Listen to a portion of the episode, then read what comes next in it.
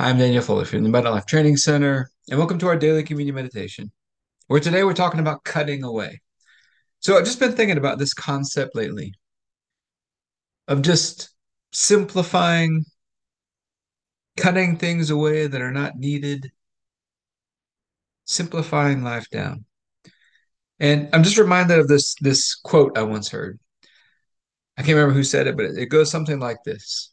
I would have written you a shorter letter but I didn't have time. Think about it. And I've seen this to be true when it comes to writing and editing. It's pretty easy to put a whole bunch of words and a whole bunch of thoughts on the paper. But then to cut it away, to cut it back, to simplify it down, make it more clear, more beautiful, more simple, takes some work. And so we're going to take communion over this today. Asking God to help us to to simplify, to cut away anything that's not needed. And maybe we're going to just look at maybe just one thing, one thing right now that we could just cut away, that would just simplify life more. Think about the Old Testament. You got the example of circumcision. New Testament tells us we'd have a cutting away, a circumcision of the heart removing what's not supposed to be there, that old way of doing things. Let's pray. And then we'll go through our filters for today and then we'll take communion. Heavenly Father, I pray for everybody who's watching or listening, their families, their friends, everybody connected to them, and all of our church and governmental leaders. And I thank you for releasing us from darkness and transferring us into the light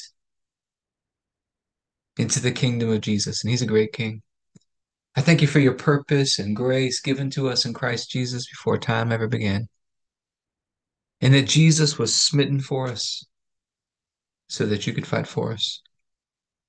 And I keep asking that you, the Father of glory, would give us the spirit of wisdom and revelation so that we would know you better. That the eyes of our hearts would be enlightened to know the hope to which you've called us and the riches of your glorious inheritance that is in us, and the immeasurable greatness of your power to us who believe.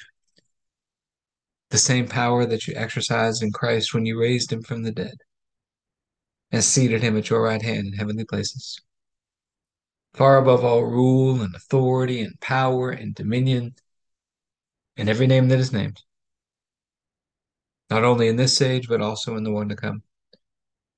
And you put all things under his feet and made him to be the head of the body, the fullness of him who fills all in all.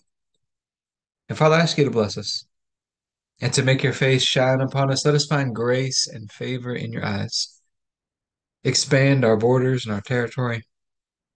Expand our capacity to receive everything you've given us in Christ and to let it flow through us so that we do good and are a blessing to people all over the world. Send us opportunities to do good and be a blessing today. And help us make the most of those opportunities. Keep your hand on us and help us do today what's right and best in your eyes. And do it with peace and joy and confidence in you. And we ask you to stretch out your hand to heal and do signs and wonders and keep us from evil and pain. Through the mighty name of Jesus. Amen. right, uh, let's talk about our filters for today. These filters are short things that we write at the top of our workbooks or journals as a way to help us to stay in rhythm with God. So I like to start with the big picture vision. For me personally, that's abundant life training centers all over the world, making the body of Christ healthy and beautiful. We've got this abundant life blueprint, this these blueprints that God has given us. And these training centers will be places where we can implement these blueprints, come together as a community, working together in unity. And then this year in 2023, our message is God saved the best until now. God's got some amazing things stored up for us. The Bible tells us the heavens are the storehouse of his bounty. He's got these amazing solutions for our life, the best solution. And we can access them now by his grace Getting more presence turn the tables. Getting more present turns the tables. so that that grace flows at new levels. And then this month we've been talking about to have the best requires a foundation of rest.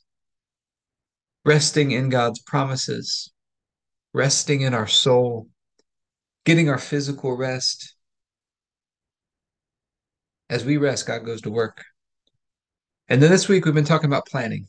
God is the master planner, architect, designer. As we begin to think and dream and plan, we become more like Him. It's a great expression of faith. And part of those plans, I think, is cutting away, simplifying, removing the things that aren't supposed to be there. Sometimes we put so much emphasis on doing and doing and adding more things, but there's so much more value to be gained by cutting away the things that are not needed, just to simplify things down so that we're even more fruitful. So, Heavenly Father, we're asking for your help today. I'm not exactly sure what you're trying to show us about cutting away, but I'm asking for your help.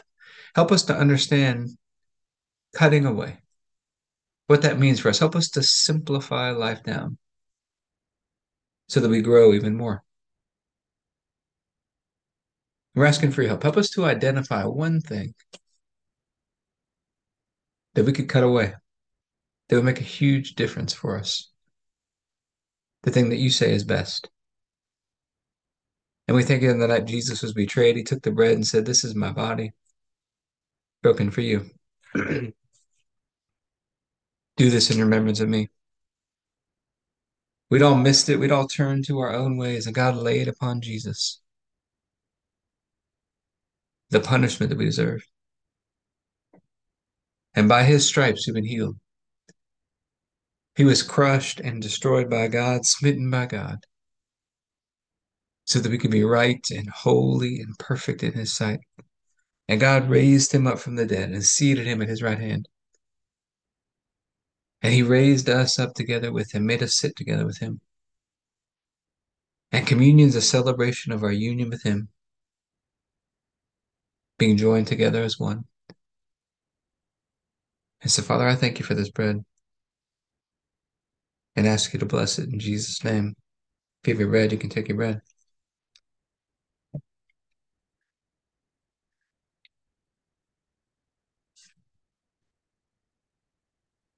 Then after supper, Jesus took a cup. He said, This is the cup of the new covenant.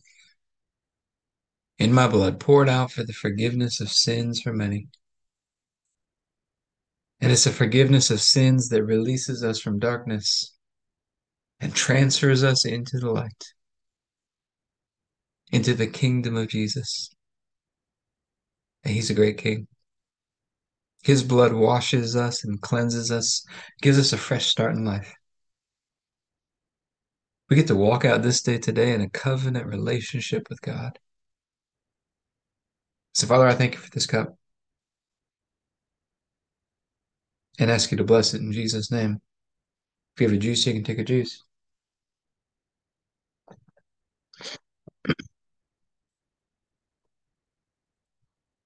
So, normally after our time of communion, we talk about some health and fitness tips.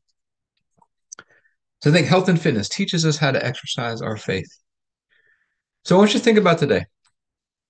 When I had my personal training business for a number of years, people would come in often and they would be talking about their nutrition or their exercise.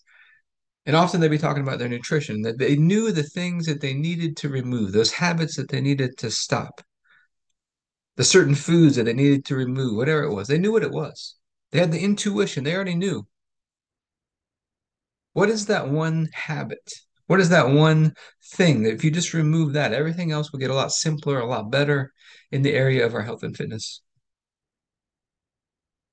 Many times this is a bad habit. Maybe I start eating this food, I can't stop.